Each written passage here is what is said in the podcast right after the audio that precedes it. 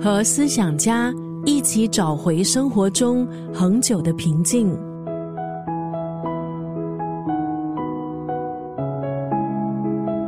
今天在963作家语录分享的文字出自这本书《心能静下来吗》。这本书的作者是20世纪最具影响力的思想家之一，印度哲学家克里希纳姆提。他生于印度南部，从小体弱多病，差点死于疟疾。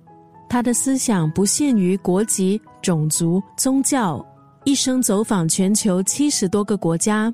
他认为每个人都应该通过自我觉察，从恐惧、限制、权威还有教条中解脱出来，这样才能为自身或是世界带来真正的转变。在1984年，他获颁联合国和平奖章。在这本书里，作者克里希纳姆提分别针对生活、学习还有冥想这3个领域书写自己的见解和感悟。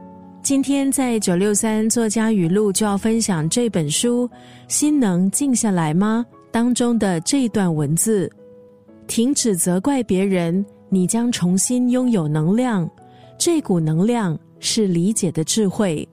这本书收录多达60篇作者和来自世界各地求道者的邂逅，在一篇篇引人入胜的对话中，作者展现敏锐的洞察、深刻的智慧。